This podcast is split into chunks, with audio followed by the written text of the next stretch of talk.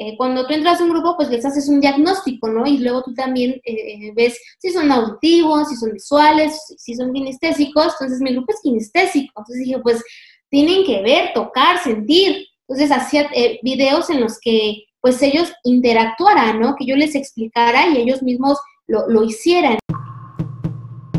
Pues bienvenidos a otra conversación con docentes aquí en Fundación Quichigua. Mi nombre es Eduardo Ayala y en esta ocasión nos acompaña Alejandra Fonseca. Hola, Ale. Hola, ¿cómo estás? Muchas gracias por tomarte el tiempo de esta videollamada. Eh, vamos a platicar contigo sobre lo que ha sido tu experiencia eh, siendo docente eh, y cómo ha sido esta transición con la cuestión tecnológica en la eh, pandemia. Y este, bueno, primero me gustaría cederte el micrófono para que te presentes, que nos cuentes quién eres, eh, de qué grado estás impartiendo clases. Mm, así que adelante, preséntate con la audiencia, por favor. Gracias por el tiempo. Pues mi nombre es Alejandra Fonseca. Actualmente tengo segundo grado, amo a mis niños y es mi segundo año de, de experiencia apenas frente al grupo titular. Entonces, pues ahí vamos y estudié en la Escuela Benemérita Escuela Nacional de Maestros, siempre en mi corazón. Le tienes mucho cariño a tu, a tu escuela. Me gustaría aprovechar esto para que nos platiques un poco de cómo es la formación de un maestro como tal, cómo te preparan. Algo que te da en la normal es la, eh, la, la, práctica, la práctica docente cuando ya estás en, en, en, la escuela primaria, ¿no? Entonces, eso es lo bueno, tienes como... Eh, cuando yo, yo, cuando yo estudié, sí tuve como dos años de observación en donde me sentaba hasta atrás del salón, solo observaba y conforme iban pasando los semestres, pues ya tenías que la semana, solo una semana tú de clases, luego fueron dos, luego un mes y así sucesivamente, ¿no? Entonces creo que esa es la, la gran formación de los maestros que, que, nos pueden dar. Entonces luego llegábamos con los maestros y a ver chicos, este, ¿cómo, cómo les fue en las, en las prácticas? No, pues profe, esto, esto. Entonces eh, sobre lo que les contábamos, eh, los maestros nos ayudaban mucho a aconsejarnos, ¿no? So, bajo nuestras experiencias, y eso es lo padre, eso, eso me gusta mucho de la normal. Súper, eh, te pregunto esto porque igual hemos tenido la oportunidad de platicar con otros docentes que como tal no han recibido una formación dentro, por ejemplo, de la escuela normal, ¿no? Entonces, me, me gustaría también que nos contaras, mmm, además de esta práctica que les dan, eh, ¿qué crees que estaría bueno o en qué, te, en qué sentiste que te hubiera gustado recibir más formación o más eh, guía? Algo que sí también me hubiera encantado en la normal es eh, las TICs. Yo te, teníamos una asignatura de TICs. A mi parecer, pues me dejó mucho que desear, principalmente porque la escuela no tenía computadoras. O sea, no teníamos computadoras. Ahorita ya, ya eh, he visitado la escuela ya tienen un salón, pero actualmente, bueno, perdón, eh, anteriormente cuando yo estudiaba, no, entonces era como que todo muy práctico y, y es cuando ahorita dices, hubiera sido una muy buena herramienta que, eh, que en, este, en este confinamiento nos hubiera ayudado mucho, ¿no? Pero demasiado yo siento. Entonces, eh, algo que, pues sí, eso que me hubiera gustado es haber tenido cómo enseñar digitalmente qué precauciones tener, eso me hubiera gustado mucho. Y como dices, ¿no? Ahorita con este reto que estamos enfrentando todos de, pues de la transición, ¿no? De clases presenciales a clases en línea. Um, primero, desde tu experiencia, ¿cómo ha sido este proceso? ¿Qué cosas has implementado? Eh, ¿Cómo ves que te ha funcionado? Eh, ¿Qué has aprendido? Tengo la, la, la, gran fortuna de que estuve estudiando algunos, algunos cursos de diseño, o sea, a mí me ha gustado como eh, mucho el, editar fotos, o sea, eso medio me estaba yo eh, eh, dedicando, pero cuando pasó todo esto, dije, mmm, son niños de segundo, lamentablemente, pues bueno, mm, tiene que ver mucho la población, si cuentan con internet, si el papá tiene celular o no, entonces, sí son varias barreras que se presentan y no es lo mismo igual, yo siento, ¿no? Una llamada o, o hablarle al papá por WhatsApp, que los niños te escuchen, que los niños te vean, ¿no? Entonces dije, no, algo tengo que hacer. Entonces, hice un video eh, muy sencillo, eh, me grabé, les di palabras de aliento a los niños les dije que pues es tiempo diferente, es tiempo de cuidarnos. De fondo puse una canción que les gusta mucho, amamos esa canción en el salón, entonces dije, pues espero que les guste, ¿no? Y, el simple hecho de que pues haya ese contacto visual, dices, bueno, y conforme fueron pasando las semanas, yo fui haciendo mis proyectos con acompañamiento de videos. Entonces, siento, o, yo me pongo en el lugar de los niños, ¿no? Digo, a ver, Ale, acuérdate cuando tú estabas en la primaria, ¿qué te hubiera gustado que tu maestro hubiera hecho? Entonces dije, ay, pues, pues un videíto para que eh, eh, les leas, al menos te escuchen. Y entonces eh, tuve la fortuna de cuando me tuve la oportunidad de comunicarme con mis alumnos, y, escucharon mi voz de, maestra, me encantó su video, maestra, le extraño, y este, al menos la puedo escuchar y ver en sus videos, y esa alegría y esa emoción que tú, que tú escuches en los niños no tiene precio, o sea, de verdad, no tiene precio. Hace poquito eh, tuve la oportunidad de hacer videollamada ya con mis niños, y cuando yo les preguntaba, no les hice como examen, ¿no? Pero yo les digo, oye, cuéntame, ¿cómo te, cómo te va? ¿Cómo te sientes? ¿Qué recuerdas de lo que hemos visto? Y muchas de las cosas que me mencionaron fueron relacionadas con los videos. O sea, ahí me di cuenta que, que eh, los videos se les quedaron muy grabados a los niños. ¿Por qué? Porque eh, cuando tú entras a un grupo, pues les haces un diagnóstico, ¿no? Y luego tú también eh, ves si son auditivos, si son visuales, si son kinestésicos. Entonces, mi grupo es kinestésico. Entonces dije, pues tienen que ver, tocar, sentir. Entonces hacía eh, videos en los que pues ellos interactuaran, ¿no? Que yo les explicara y ellos mismos lo, hicieran. Y eso es, em, pues, no sé, no sé, es muy inefable la emoción que siento cuando veo esas sonrisas, ¿no? Y, digo, a ver, Alex, a mí que me hubieran más, ¿qué me hubieran dado más ganas de hacer? Una hoja que el maestro le manda al papá y mira, hijo, vamos a hacer esto porque tu maestro me lo envió a que le diga, mira hijo, eh, la mesa te acaba de enviar un video, hay que verlo. Entonces, lo hago por ellos, ¿no? Y, pues ni modo a, actualizarnos. Y así, se, así me continué eh, viendo tutoriales de videos, viendo cómo editaba, tratando pues de, de, de, darles lo mejor de mí a, mis niños, ¿no? Creo que eso es lo principal para mí. Se merecen ellos lo mejor, son los niños. Entonces, tuve, eh, ¿cómo lo explico? Ya vi que la mayoría de mis alumnos lo vio. Eh, tuve como uno, dos, no, tengo tres niños que lamentablemente no me he podido comunicar con ellos porque pues unos tiene, se van a su pueblo y ahí en su pueblo pues no hay ni red, ¿no? Entonces esas son las grandes eh, eh, incógnitas que ahorita en mi cabeza están así, digo, a ver, ¿Cómo le hago? ¿Cómo le hago? ¿Cómo le hago? Porque pues la tecnología y ahorita lo digital vino a quedarse.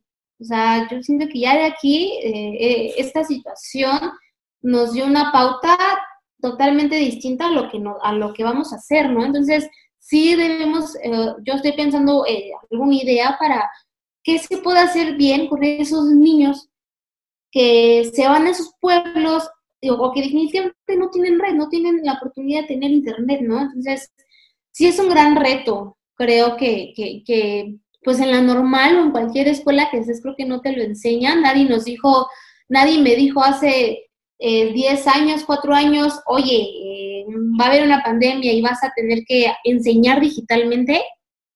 Pues nadie, no queda más que investigarle, prepararte y, y solucionar, ¿no? Buscar la manera. Entonces, ahí vamos, ahí vamos. Ahora empiezo ahorita con los videos. Bueno, creo que lo importante es la vocación, ¿no? Que tienes tú como profesora y que le estás buscando, ¿no? Para, para seguir con tu trabajo. Eh, me gustaría preguntarte cómo es esta dinámica de eh, las clases eh, y del diseño como tal. No sé, hemos tenido charlas con profesores de pronto que tienen mucha supervisión de parte de su dirección o de la supervisión como tal de zona. de pronto hay algunas limitaciones, también hay apoyos. ¿Cómo ha sido tu experiencia con, la, eh, ajá, te ha, sido más eh, libre el hecho de, esto de, por ejemplo, compartirles estos videos o te han solicitado eh, algún cuidado que tengas que tener especialmente cuando te comuniques de esta manera? No sé, cuéntame. Creo que influye mucho qué director hay en cada escuela, principalmente porque eh, pues prácticamente, o sea, se podría, no, no se podría decir, mm, eh, mi director es mi jefe, ¿no? Al final de cuentas, yo todo lo que haga se lo tengo que avisar, ¿no? Entonces, eh, eso sí nos enseñan en la normal, bueno, al menos yo sí lo aprendí de ahí y también de mi directora, mi directora también es de la Benemérita Escuela Nacional de Maestros, que primero debemos de tener mucho cuidado hasta con las, que no debemos de mostrar fotos, no debemos de mencionar nombres, yo tomé la iniciativa de hacer los videos con exclusivamente contenidos, nada más. Y eh, cuando yo terminaba los videos, o cuando termino los videos, porque todavía estoy eh, enviándole trabajos a mi directora, se los envío a mi directora. Eh, directora, como ve, aquí está el video y aquí está el trabajo. Y ya la directora, pues, me da algunas observaciones. La verdad, he tenido la suerte que te he contado con el apoyo muy bien de ella no, no me ha dicho nada. Este, entonces, pues no ha habido, la verdad, no he tenido ninguna, ninguna situación con, con, eh, con hacer videos y que haya tenido alguna traba del, del, personal o de la directora, ninguno. O sea, eso sí, maestro, tengo la idea de hacer un video así, hágalo, está bien. Ya cuando lo termino se lo envío y listo. Hace poquito me hizo la corrección de un video que, pues, oye, pues agrégale, eh, le puedes agregar este, un poco más de explicación al final, porque tal vez no se dio a entender, ah, ok, y lo hago, ¿no? Entonces, eh, me da gusto que, que, tenga una directora así, que, que, me, que me escuche, que acepte las ideas y que, pues, que se una, ¿no? También eso es lo padre, pero es que, pues sí, depende de cada director. Yo creo que estoy muy bien en eso, no me quejo y bueno, de aquí para adelante, ¿no? Súper, no, pues qué, suerte tienes. Eh, de pronto porque también, eh, sí, hay que tener mucho cuidado y, de pronto este miedo al cambio también eh, pues se apodera de pronto de algunos directivos, ¿no? entonces, mm, estos videos también me has comentado que interactúas con, con los estudiantes, les gustan, pues los padres, ¿qué te dicen los padres de familia? Los padres no, no he recibido así que me digas muchos comentarios, sí como dos, tres papás me dijeron, maestra, este, siento que eh, me ha aprendido mucho mi hija con usted, a pesar de que no está frente al grupo, pero pues con la, eh, con la ayuda de los videos emociona, ¿no? Yo me gusta mucho trabajar, bueno, influye mucho cómo tú metas los videos, ¿no? Porque no solo, a mi parecer, yo creo que también no es como solo hacerlos, y órale, ahí te va mi, video y trabaja, ¿no? O sea, eh, trabajé por proyecto, donde eh, incluye todas las asignaturas, entonces, eh, conoces a tus alumnos y sabes cómo les, puedes llegar, ¿no? Con sus intereses, entonces sobre eso hago los videos, meto música que les gusta y hago que, sea interesante, que, que, diga, ay, no, ya se aventó las dos horas o la media hora hablando y qué flojera, ¿no? O sea, trato de hacerlos como igual un poquito eh, interactivos y que lo vean. Entonces, pues de los papás solamente he recibido eso. Yo la verdad eh, me, estoy muy contenta porque estoy en estos días que me está haciendo la entrevista, eh, la, la, la videollamada con ellos y es impresionante ver su alegría y su emoción y que lo que más recuerden son los videos. Y eso digo, bueno, entonces creo que estamos haciendo algo bien si a los niños les está gustando y, les gusta, ¿no? Igual el día del niño les hice un video y también mi maestra, muchas gracias por mi video. ¿Cómo le hizo para sacar nombres del sombrero, no? La cosa es que se preguntaban del video, que como son chiquitos, pues no sé si les emociona más, no lo sé, pero es, es muy gratificante, la verdad es muy gratificante. Sí, de, pronto cambia mucho, como dices, es importante conocer a tus alumnos, el contexto. Em, ¿Cómo ha sido también este proceso de evaluación? Creo que estás en, semana de evaluación y eh, ahora sí, hablando sobre esta cuestión de la transición, em, muchos preguntan, ¿es que de verdad funciona el aprendizaje en línea, las clases en línea? ¿Si aprenden los chicos, no aprenden los chicos? ¿Cómo lo medimos? Eh, ¿Cuáles son tus opiniones al respecto? Sí, fíjate que sí es un tema, no sé si la palabra correcta sería delicado, pero pues tú estás, tú eres, tú estás acostumbrado a que estás frente a grupo, estás todos los días con ellos, bueno, seis días, a eh, cinco días a la semana, seis horas y media aproximadamente y, no es lo mismo pues evaluar, evaluar y ver su crecimiento diario que a veces nada más por llamada y, por algunos trabajos, ¿no? Sí, la verdad te digo, es un gran reto que yo ahorita me, estoy, que, estoy teniendo. Yo la verdad no apliqué lo de tengo mi, toda mi carpeta de, fotografías, como he visto muchos memes que si vieran mi celular está lleno de fotografías, yo no, porque pues imagínate, ¿no? Tener tanta, tantas fotografías y no es lo mismo verlo que tenerlo físico. Entonces, por medio de la videollamada se los, eh, me comuniqué con mi, eh, individualmente, niño por niño, y decirles, no, cuéntame primero cómo estás, cómo te sientes, cómo te has sentido con el trabajo. Y de acuerdo a lo que ellos me platicaban, yo ya sabía eh, qué tanto habían trabajado y qué tanto les faltó por, por hacer, ¿no? Había niños que sí me di cuenta que todo lo que les dejé ah, sí, maestra, y cuando hice esto, y luego me pasó esto, y, luego en este problema me, se me dificultó, o sea, dejé que ellos hablaran. Entonces, a la hora de que te empezaran a platicar todo lo, que trabajaron, dices, ah, este niño sí acabó todo, o, este niño probable, eh, pues le faltó, ¿no? Y le decía, oye, este fulanito, acabas, eh, ¿me podrías leer un poco de tu cuento? Ay, maestra, es que no lo he terminado, no lo he hecho. Y dices, bueno, está bien, ¿no? ahí te das eh, cuenta cómo van evolucionando, ¿no? Creo que aquí entra, entra el papel del papá más, porque a veces, pues también dice, ¿no?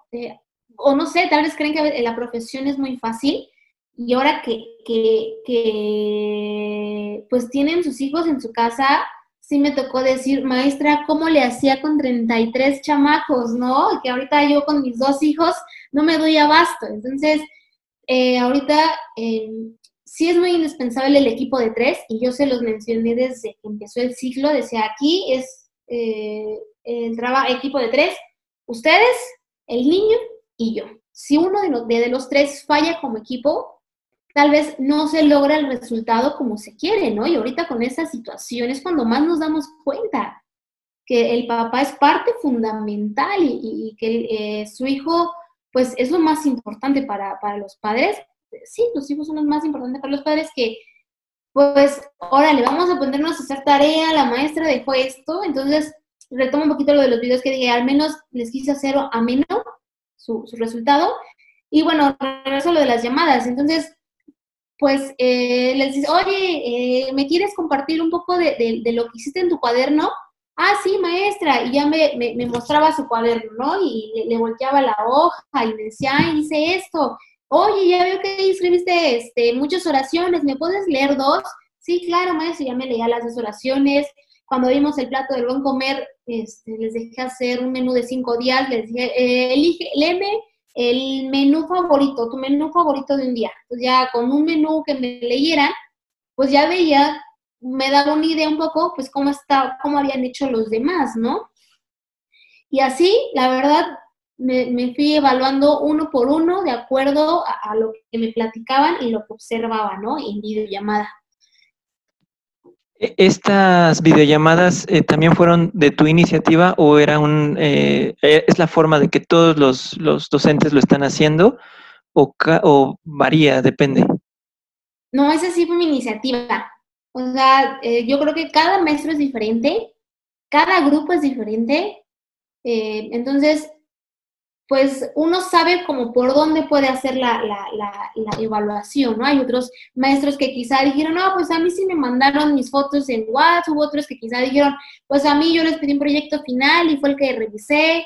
Entonces, cada maestro tiene su manera diferente de ser. A, a mí me dijeron, hay que evaluar, de alguna manera porque eh, nuestro secretario de Educación pues dijo que sí iban a promediar las calificaciones con el primer eh, trimestre, con el segundo, y que sí tomáramos en cuenta las evidencias y los portafolios de evidencias porque son importantes, pero no para perjudicarlos. Entonces, pues eh, prácticamente se evalúa así, porque ya lo dijo nuestro secretario, órdenes son órdenes, pero yo dije, no, sí, a mí sí, o sea, sí me gustaría ver niño por niño, ¿no? Aunque me tarde eh, pues muchísimas horas, como el día de hoy, pero pues es gratificante verlos. Me tardé aproximadamente como de 30 a 45 minutos por niño y estuve tanto platicando más tiempo con el niño, pero ya al final pues me puse a platicar con el papá, ¿no? Señor, ¿cómo, eh, está? ¿Cómo, ¿Cómo va su hijo en este, en este caso? Y así, ah, pues eh, trabajé esto y no sé qué. Ah, pues le recomiendo que pueda seguir trabajando esta situación, me explico, porque aunque ya los evaluaste, pero tu trabajo sigue, o sea, yo me siento con la responsabilidad todavía de, seguir presente, de, todavía poder aportar algo, ¿no? Lo que se pueda desde aquí de casa. ¿Qué crees eh, que sea lo más importante que esta experiencia nos eh, haya dejado en el ámbito educativo? ¿Cuál crees que ha sido la lección más importante en estos meses para ustedes docentes? Primero, innovarnos. O sea, la verdad, también nosotros entra la disposición de tener esas ganas de hacerlo, ¿no? Primeramente, y, y decir, va, pasó esta situación, activar el cerebro y decir, ¿cómo le hacemos? ¿Qué sigue? ¿Cómo lo resolvemos? ¿No?